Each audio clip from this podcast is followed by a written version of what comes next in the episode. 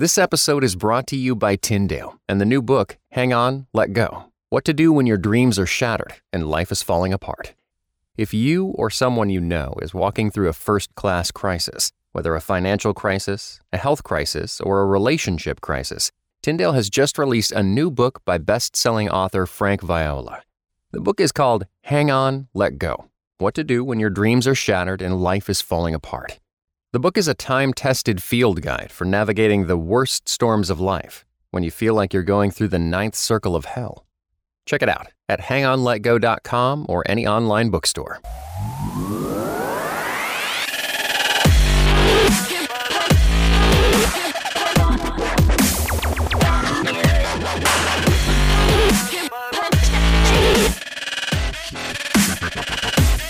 Today, our weighty question is truly a weighty question. It is about suffering. What do we do when we uh, find ourselves in a crisis, in a hard, dark place, when we've lost, uh, whether that's lost a loved one, lost a battle, lost a job, um, and we, we've brought somebody uh, alongside to have the conversation with us. Today, we're talking to Frank Viola. He's written a number of books. Uh, he's a best-selling author. Radical discipleship is is typically his lane, uh, but he's written a new book that I think has wide uh, wide appeal. The book is called Hang On, Let Go, and it's really about crisis and trial. He offers it as uh, out of his own pain and struggle, and I think that's, when I read read the book, that's really, I could hear that honesty. And sometimes when when we're going through trials or difficulties, uh, we need to hear from somebody that we can tell authentically has been there in the darkest places. Frank gives kind of a, a guide or or a roadmap um, to kind of navigate uh, what what's going on in, in those moments. I think one of the things that I notice when I'm experiencing a crisis or when I feel like I'm off off the map, um, is that sometimes the ways that I was putting together the situation or my theology or even the way in which I kind of set a number of expectations about what would happen have broken down. And I need, I just need to kind of flesh out some some other models or, or maps or frameworks for thinking about how suffering and pain and trials and crises fit in. And I think that you can hear in the conversation and, and in the book, if you if you pick that up, Frank is is offering just a whole range of them. And I think that that maybe could give you a way in uh, to to your own explanations. Here, here's what I like about the book. Uh, one of the, the things I like about the book is that uh, it's about three hundred pages, but every chapter is about three or four pages at most. So it's one of those books that you can kind of, you can mark the chapter that you need to go back to, or uh, you can quickly move through, uh, move through the book, and you just find different tools and hand handrails to grab onto. He's got a, a, a website for the book. If you want to check it out before, uh, before potentially buying it, hang on let go dot com. He also has a podcast of his own, the Insurgents Podcast. You can find that. And a lot of the chapters, a lot of the, the, the, sessions, what what word am I looking for? A lot of the episodes of the podcast uh, actually become chapters in this book. I think that my favorite thing about Frank's approach is how he brings it back to, to Jesus. To Jesus. Yeah, I think that he, in the way that he reads Scripture, particularly some of the places in Scripture that are that are most difficult, um, he wants to read those Christologically, you know, in light of Jesus. And then also, you know, when when at the end of the conversation, Eddie asked him, if you're if you're having a hard time at this moment, um, he he is uh, he points you to a good practice uh, of breath. Uh, but also um, brings brings it back to Christ um, as the one who understands our suffering and our pain, and who has gone before us in grace and, and love, and uh, and that I think that's a good word. It's a great word. We thank you for listening. We hope you enjoy this. If you know someone who's struggling right now, um, this might be a good podcast to offer to them. Frank, thank you so much for uh, joining us on the podcast today. My privilege. So for people who don't know you, the kind of the scope of your ministry and your work, share just a little bit of your story. Let folks know who you are. Well, I guess I've been described, for better or for worse, as an iconoclast. of the highest order, a provocateur. I'm someone who moves in the edges of the Christian faith.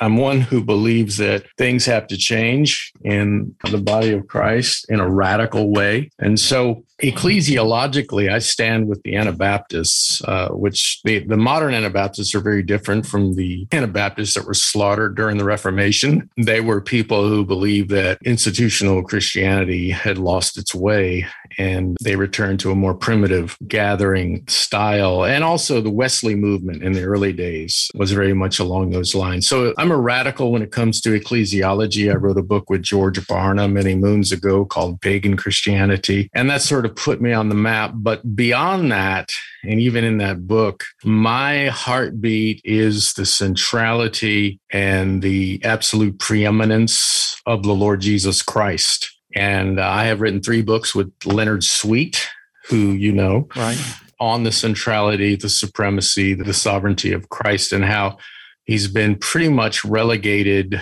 to a footnote in the Christian faith. He's given honorable mention in many yeah. circles, but I believe that we can know him in a real living way. We can encounter him in a real living way, and we can experience what Paul calls the unsearchable riches of Christ in the book of Ephesians. And so that's my heartbeat.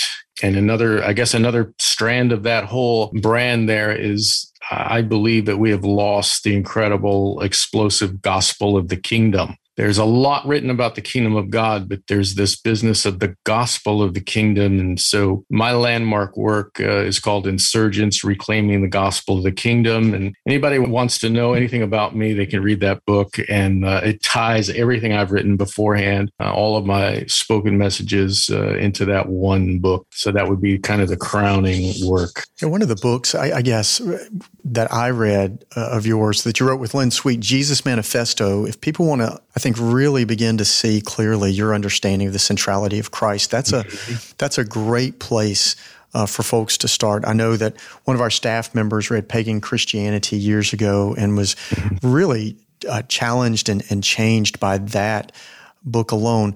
You've got a new book that's out now, Hang On, Let Go, and it really feels like um, a departure from some of that previous writing, or maybe a, a shift in gears from the previous writing.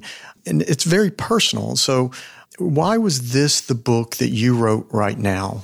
Great question. You know, in some ways, it's different because it's really a survival guide, where my other books more or less speak to the mind or the heart. This is a lifesaver for someone who's drowning. And the reason why I wrote Hang On, Let Go is because over the last five years, Eddie, many of my friends, boy, I would say eighty-five to ninety percent of my friends have been going through some kind of personal tsunami where they've been pushed into an emotional spiral. I'm talking about a trial, a first-class trial that signaled the death knell to their hopes and dreams. And I myself went through a health crisis related to people close to me that I can't talk about because it would breach privacy, involves other people, but it was horrific. And so many people, even now, as we're talking in the book that has just released, are going through hell on earth. And so I wanted to write a book that would basically be a field guide to navigate God's people when they're walking through the northeast corner of hell and don't know what to do. They don't understand it. And, and it's basically designed to show them how to get through the crisis, and not only to get through it, Eddie, but to survive it and thrive through it, so that when the dust settles and their garments are still smoking, they can look back and thank God for it, which while you're going through it, Uh, it'll break your jaw to do that. So it sounds like uh, a book that's a survival guide, or almost like a map for a period of time where you feel like you're a bit off the map. And I, I do think one of the things that we see in pastoral ministry often is that people have a set of cultural scripts for the way life is going to go. Um, and yeah, I mean, we're in a college town as well, so that often looks a particular kind of way for a young person. And then as you travel through your twenties or your thirties or your forties or your fifties, inevitably life will go off the script. And you're, what I see is a lot of people that are, are lacking the concepts, the language, the practices uh, to to navigate. So I wonder if you could just kind of chart out some of some of the the contours of the field guide for folks. I'll go over some of it. Um, my goodness, there's so much in the book. And as Eddie mentioned, it's a three hundred page book. So it's very dense in the sense of being full of insights and practical handles. But each chapter is super short. Mm-hmm.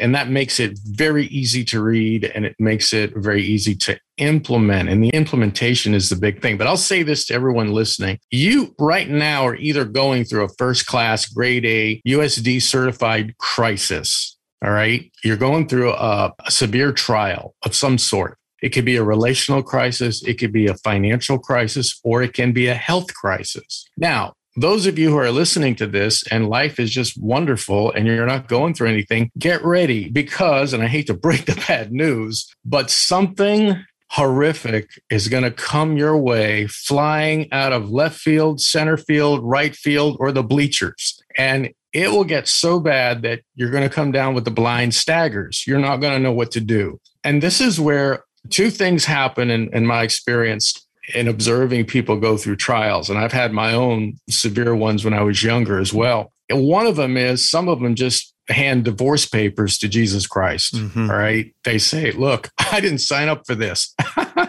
This is not what's supposed to happen. This is not the way life is supposed to be. And God, you let it happen. And so, you know, I'm done. All right. That's one. The other one is they make very bad decisions. And this is a temptation for every one of us when we're going through the fire. We're not thinking clearly. We overreact. We try to fix it. Okay. Now, I, I, I will shamelessly admit that for many years, I was a fix-it guy. There was a problem in my life and life of somebody else. My first instinct was to pull out all the tools I had possession of and try to fix the thing. Well, strategic plan it better. You know, you just lay out lay out the map. Yeah. But I realized that there's some crisis, and Lord had to orchestrate some things in my life where He takes away all of your fix-it skills. They're meaningless. Everything that you bring to it to try to save it in your own power is gone. And so that's the second thing is people make really bad mistakes because they're trying to fix it. But the third alternative and reaction, and this is what I'm trying to teach people in the book, is that you could get through this trial and even thrive through it by, on the one hand, hanging on, and on the other hand, letting go. And the whole book explains how to do this in minute detail in whatever setting you're going through. So that's why it's called Hang On, Let Go. And as a part of the, the book, there's also a website, hang on let go dot com, for folks who want to kind of take a, uh, just get an introduction to it, listen, I think, to some of what you have to say about it. Um, one of the, I think, most important things that you say when early on you're talking about people falling into crisis, you say that every crisis is a spiritual crisis. Say a little bit more about that, because I think sometimes people think that their faith is somehow separate from the actual things that go on in their life, or their faith doesn't speak well, or maybe their faith that they had doesn't address them. So help help us flesh that out a little bit. Well, when you're going through a storm, it, it is going to inevitably lead you to a spiritual crisis in the sense that you're going to question why. All right. You're either going to be a victim or a student. And there's there's a marked difference between the two. Victims believe that God is punishing them, or they believe that God is, he's asleep, you know, he's on vacation. So he's he's letting them go through this hell.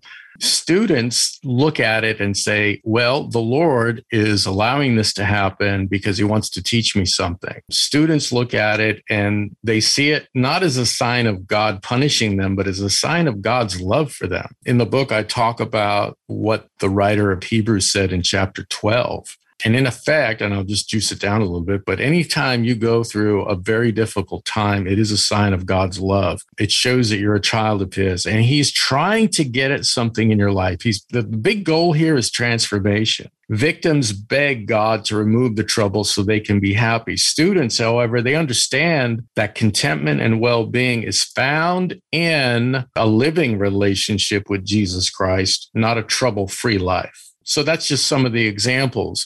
but it will always lead us to confront our belief, our relationship with God in either a negative way or a positive way. I've seen trials basically wipe a Christian out, wipe them off the map, to use your image there, where they're no longer following the Lord. I've seen trials do the opposite in many people. You know, David said, if I was not afflicted, I would not have sought the Lord. Trials are, in effect, a mechanism, an instrument in the hands of God to demonstrate his power and to transform us into version two point oh of ourselves. And every one of us, including myself, we are in need of transformation. None of us has arrived, but oftentimes we are blind to certain aspects in our character that only a trial will expose and reveal, and will give the Lord room, if we allow him to, to change those areas, dramatically change them, profoundly change them. And I know of nothing else than a good, hard trial to actually have that happen. Now, when you're going through it, you're not thinking those thoughts. You're just crying bloody murder. But this is what the book is for. It is that field guide. It is that compass to navigate God's people when they're really going through the fire. I do absolutely agree with you that that the the takeaway from a crisis or or a time of suffering is to draw, you know, it, I guess one of the one of the things that can happen is that you're drawn into a deeper living relationship. I think the place where I hear people getting caught up and and that I get caught up is when you begin to get it, where the conversation begins to be about the mechanics of all of this. What I hear in pastoral ministry is just, folks, things happen, right? That that that, that are almost, I don't know, it's almost inexplicable or beyond the action of God that, that are coming towards us. I wonder if you could maybe just spell that out a little bit more. Well, I have a whole chapter in the book called Who Brought This Trial? And that's a question a lot of people have. It's like, okay, well, is this the devil coming after me with tooth and claw? He's trying to take me out, because we know that the devil is, in fact, the one who kills, steals, and destroys, right? Others, they blame God. God brought this on me. Others, they they can't see anything in the in the unseen realm because their mind or heart isn't there. And so they see everything as just human. It's human-based. So if the trial is coming from, let's say it's coming to you at the hands of a, a coworker, or it's it's being dished out by a family member, right? And you're going through hell because of that. Well, then they blame the human. Now, I'm not going to give away what how I do it in the chapter, but I'll, I'll just ask this question. Who crucified Jesus? Who is responsible for crucifying Jesus Christ? Who is behind it? And that's something that all listeners should contemplate. Who is behind the crucifixion of Jesus Christ? Now, some of the listeners will say, well, that was that was the devil, right? Satan was behind it all. And First Corinthians chapter two tells us that, you know, if the principalities and powers had known, they would not have crucified the Son of God. And he's speaking of spiritual principalities and powers there. All right. Others would say, well, it, clearly it was the Romans. Others would say, no, it was the, the Jewish leaders in Jerusalem, right? They were the ones who hailed crucify him. Others would say it was a sovereign God who delivered his son unto death. So the answer to the question really is, was it Satan? Was it God? Was it humans? The answer is yes. And when it comes to our trial, the first thing that the Christian ought to do is look beyond what they can see in the natural and say, you know what? My loving Father allowed this to happen, and he is the one who's an expert at writing straight with crooked lines. And he is weeping with me through it. His heart aches as my heart aches, and he is going to turn this into good. And we have many, many examples of this. The story of Joseph is the classic example. You meant it for evil, Joseph tells his brothers, but God meant it for good. We have the classic example in the book of Job. We have the classic example in the crucifixion of Jesus. So it's a very complicated question, but it all boils down to this one thing. Am I going to trust the Lord through this hellscape that I'm going through? And I can tell you this, in case after case after case after case, just set aside the Bible. We don't even have to look there. We can give many examples from there. I can tell you this, your Lord is committed to bring you through this thing, to show you his power and to bring good out of it, that which you cannot even imagine. And so you're okay, and you're going to be okay, And the Lord is going to do something wonderful if you allow him to do that. And that's where Hang On, Let Go comes in. There's certain things in any storm we should let go of. The Lord wants us to let go of. We're not going to survive if we don't let go of them. And then there's other things we need to hang on to during that tsunami. And that's what the book is all about. When the trial really hits you like a Mack truck or a freight train, all right, there's really not a lot that can help you at that moment, other than having a friend, all right, even if it's just one friend, stand with you and show empathy. I have a whole chapter on power of friendships and how we need friends in our in our trial. And I know every trial I've endured, if I didn't have friends, I would have sunk to the bottom of the ocean, not to be found again. We need friends. The friend is, is not going to say, rejoice in the Lord always. Hey, you're going through this, rejoice. It'll break your jaw to do that. You need the friend to be there with you and to encourage you in a way that reminds you things like, okay, you're going through hell right now, but Romans eight twenty-eight has not been deleted from the Bible. It really hasn't. You are okay. You're going to be okay. It's hell right now. It looks hopeless, but your God is bigger than this circumstance. And he's the one that walks on the waves. The very storm that you're in that you think is going to sink your boat. Remember the disciples? Lord, save us, right? Where are you? Wake up. He's walking on those waves. And I'll tell you what, after every trial I've been through, my faith has gone up. Well, I'd say faith raised to the tenth power in Frank Viola's life because I saw a God I didn't know existed. I knew the Lord, right? I knew, I knew him. I knew his power. But when you go through a trial and you hang on and you let go, he shows his hand in ways that are beyond your imagination, things that you would never have expected. And so it really becomes this beautiful tool of God's love in the midst of that hell that you're going through. And that's why I wrote the book. You know, I think about as you talk about, you know, the, the importance, uh, we never want to invite, we ne- although sometimes we do, we never want to invite the hardships and the trials and the crises on ourselves. But if you allow God to begin to work in them, it, it grows your faith. You know, I think about sometimes when I'm talking to young couples who are about to get married and we're looking at the vows, for better, for worse, for richer, for poorer, in sickness and in health, until death do us part. And we talk about how critical it is to understand the worse and the sickness moments of life as those moments that will define and shape a marriage. And I, I, what I hear you saying as you talk about hanging on and letting go, and I want us to push a little bit into that in just a second, is just that just that if we allow these moments to, to grow us, if we take a different perspective on them, they can become significant parts of our story. So tell us a little bit about when you talk about hanging on, specifically, what are we hanging on to and why should we hang on to that? Mm-hmm. I'll give you the example I give in the introduction of the book. And this is like so much divine truth. It's paradoxical. Like, how do you hang on and let go at the same time, right? But I think Abraham is the perfect example. Here we have this delicious irony in the life of Abraham. He has this beloved son that he has waited so long to, to meet, to have come into the earth. And he, you know, he tried to rush the promise of God, and, and that's that's how we got Ishmael. But the Lord was the Lord was gracious. This is a, a little sub lesson. You know, God never really fails his children when they are taking a test. He just gives you the test over and over again until you pass it.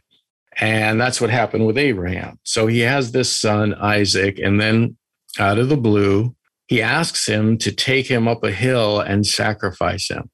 Now, what's fascinating to me about Abraham is that he was willing to let go. And in your trial, there are going to be things that the Lord is going to pinpoint. The Holy Spirit will pinpoint and say, I need you to surrender this. All right. I need you to surrender. I need you to let go. And that's what he did with Abraham. All right. He gave that word to Abraham, and Isaac was given as a sacrifice. Abraham let go of his beloved son, right? Here's the interesting thing.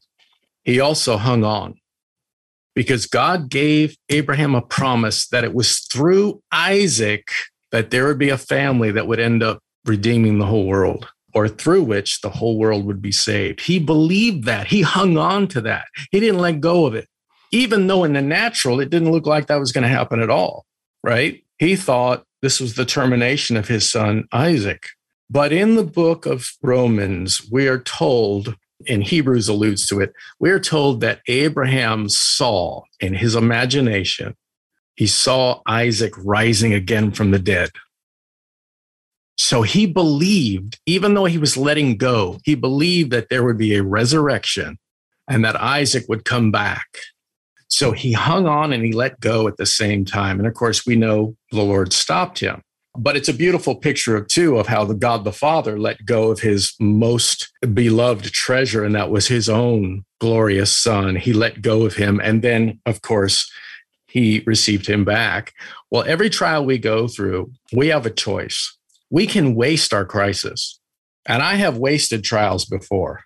And guess what? The Lord had to teach me all over again by giving me the test over again.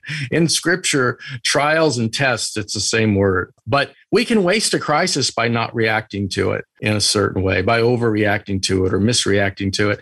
But we can leverage, let's put it this way, you can leverage that crisis for God's glory and our gain, which is the Lord's intention, by hanging on and letting go. And, and I get more specific in the book because people are dealing with various different things, but I think it'll be clear to them as they're reading, okay, this is what the Lord wants me to let go of in my trial, and this is what he wants me to hang on to. And one of the hardest things to do is to hang on to God's promises when you see absolutely no evidence that they're going to be fulfilled, and you see all the indicators are pointing toward them not being fulfilled, okay? Perfect example was Abraham. There's so many others in Scripture, but there's a powerful insight there to hang on and let go in the midst of your trial, and that is the way to survive it and to thrive through it. I that story of Abraham and Isaac is just it is so hard, but I, I do think it's hard. I guess for me is my son is going to be ten uh, this week, and and I just think about I think about that um, that story, and I do think that you know I, when I talk to some of my friends who are are uh, are not Christian or who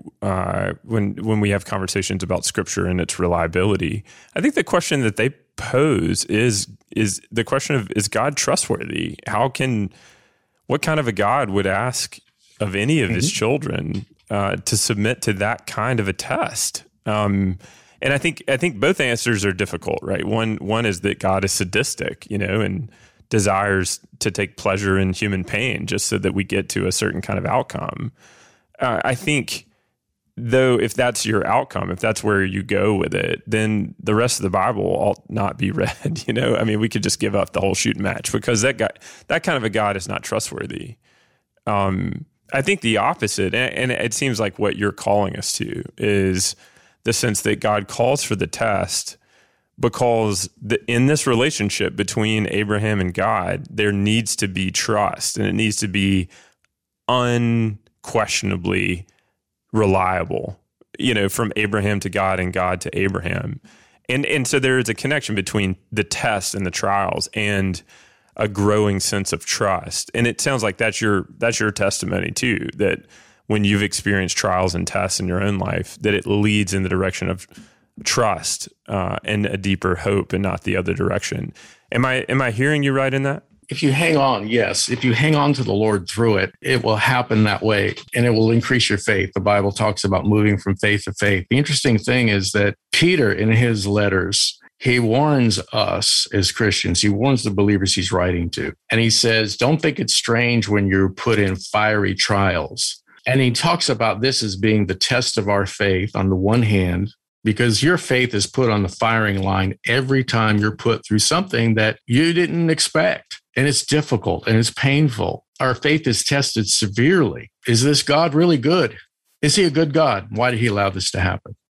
Or maybe why did he cause this to happen? Or if that's your theology, but it comes back to doubting the goodness of God. That's one of the big temptations in every single trial. But the other part of it is, as James puts it, he says, if you endure these trials that you're going through, it will produce gold. Christ will be formed in you in ways you cannot imagine. And I can I can speak from my own experience. Every trial I've gone through, the ones I didn't waste, I have not gone through my trials flawlessly. You know, I have made mistakes. And I talk about that in the book, the mistakes that we we can make, because I've made those mistakes. But when you go through a trial the way the Lord wants, and thankfully I do have that backlog as well, something changes in you. You're not the same person. There are areas in my own life, you know, I have a, a strong personality. I'm Italian. I'm one hundred percent Italian. Okay. So I could get very passionate. I was, I was an overreactor through much of my early life. And I was someone who had an anxiety issue. I didn't even know I had it until I went through a hellish experience. And I talk about the feelings and the struggles in the book. Now, I just tell you right now, uh, and this is the Lord's work in me, but I'm I'm unrattled by what goes on around me.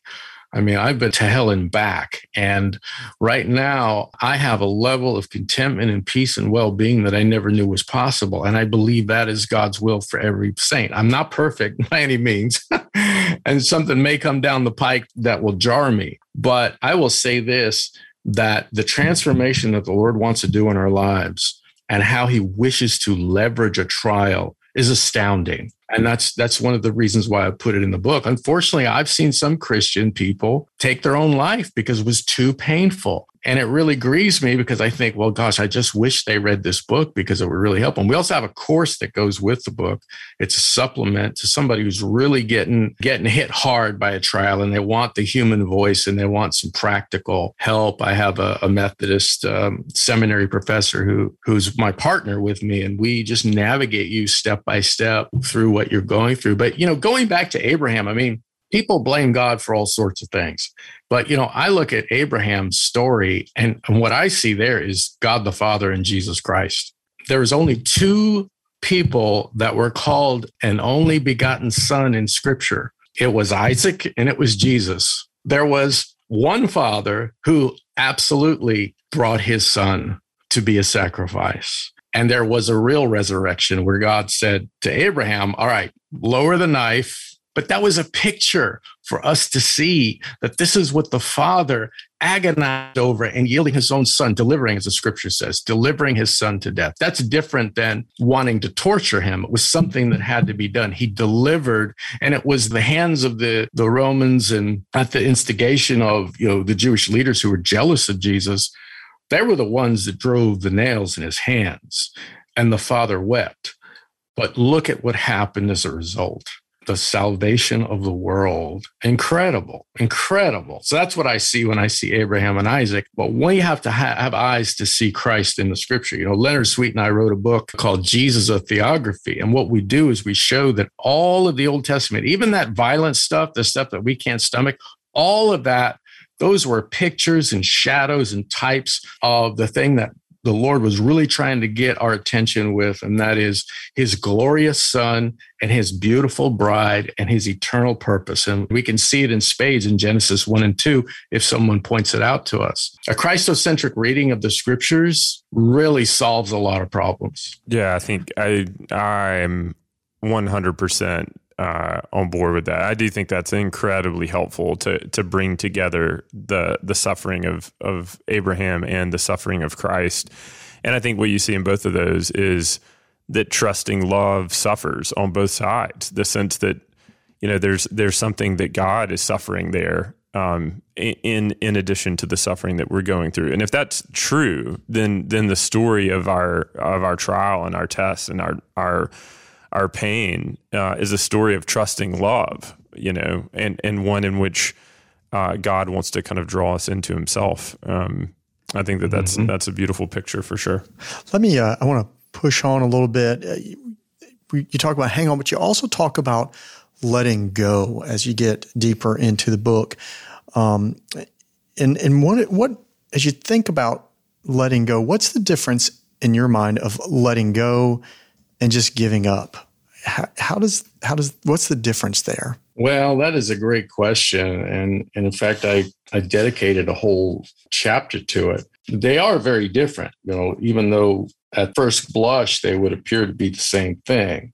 But hanging on really is a, it's a spiritual posture that has to do with hanging on to the Lord. Letting go has to do with surrendering that which God is asking us to take our hands off. There are some areas of life that we go through that if we try to keep our hands on it and try to correct it or make it better, it actually turns out being a lot worse. And so the Lord is saying, look, let your hands off, detach. And a lot of this comes down to detaching from the outcome, okay?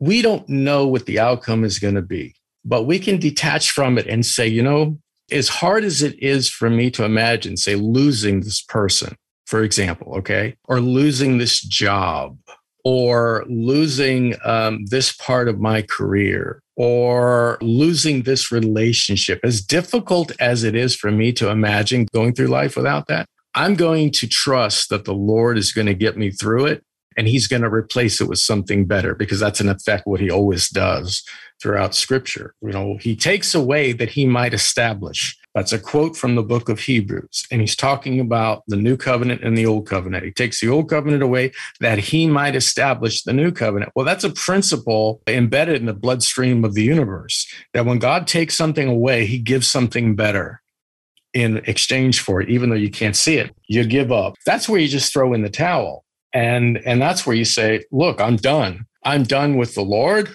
I'm done with this thing called the Christian faith. And it's also, I'm done with life in some cases. You end it all because the pain is too much. God is taking too long. And let me just say this to you, uh, those of you who are going through a trial, the Lord's time frame, he lives in a different time zone than we do, okay? All right. Uh, by that, I mean, his clock ticks a lot different than ours does. All right. We want the solution right away. He will wait sometimes four days until the body of Lazarus, it smells so bad that the air is turning green. Yet he will, he will step in. And it's always the right time by his clock, even though it's not ours. Here's a principle I will share. Delay is God's instrument from doing his greatest acts of love and power. Delay. I hate delay. By nature, I'm an impatient person. Some of the trials that I've gone through have taught me how to be patient. But, you know, this business of letting go, letting go really is an act of acceptance and surrender. It's an act of love. It's not an act of defeat. Where giving up is an act of defeat. It's where you wave the white flag and you say, this is it. Or the rope is torn out of your bleeding hands because you've given up now. But when you hang on, you're not giving up. You may let go, but you're not giving up. Yeah. So le- letting go sometimes is saying, okay, I, I can't control the outcome. So I'm going to release my control of the outcome. I can't solve the problem that my friend is raging through. So I'm going to re- I'm going to let go of my need to do that. Sometimes it's letting go, as I think about all this, letting go of the anger or the resentment that simmers in us to allow the work of forgiveness to begin in us. You know, one of my, my favorite quotes um, about the waiting that sometimes we get stuck in is Lewis Smedes, when he talks about waiting being the hardest work of hope, that, you know, that, that we would fix it all in, you know, ten minutes, two weeks, three weeks, definitely not let things linger more than a month. Um, but for so many people, I know people listening, you know, it's year two or it's year three of struggling through family drama or a cancer diagnosis or, or those things. And th- that's just not the way we typically write our lives. And so finding ways, sometimes even little ways, to let go of our plans to allow God's redeeming work to take place in us, I think is so important for us. And in the book, you write about waiting a lot, but you also write a lot about surrender. Um, give us just a just a one sentence, two sentence definition of what you mean when you call us to surrender. I think it's probably best encapsulated in the idea that you're going to have your own Gethsemane when you go through a trial. There's something that is in jeopardy of being lost. At Gethsemane, it's fascinating because you hear you have the Son of God, and he is struggling with his own will. And he had his own human will as, as one who is fully man. He had his own will, which was not to go to the cross. You know, he didn't want to have to deal with that kind of torture and that kind of shame. But then you had the Father's will. And the Father's will was, this has to be done. You're not going to get the longing of your heart. I'm going to put it in a way that people may have never heard. Jesus Christ for eternity in his pre-incarnate state was a lone bachelor. And there was so much love beating in his heart that he wanted to pour that love out and express it to a creature that did not exist. Now, every storyline of every romance novel has within it the storyline of the divine romance.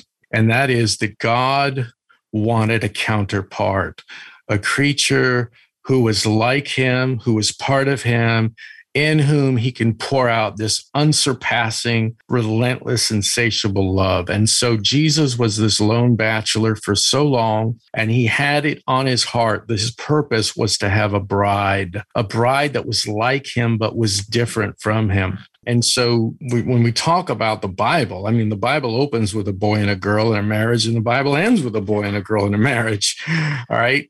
And so the Father is saying, you will not be able to take her hand. You will not be able to issue her out of your own being, to have the desire of your heart, unless you go to death. You know, unless that one seed dies, it's not going to be able to produce the many seeds that will produce that one person that you've had in your heart for so long. And so the Father's will was running contrary to the will of the Son of God. And here the Son of God said, you know what?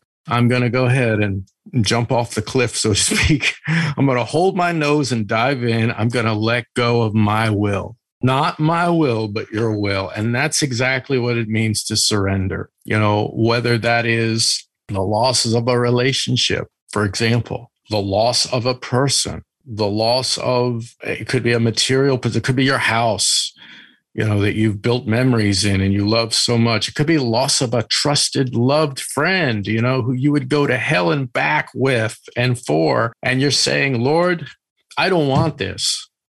I don't want to lose this person, this relationship, this friendship, this possession, this job, this career. I don't want to lose it. I don't want to lose my reputation. But if this is your will, then I surrender. I let go.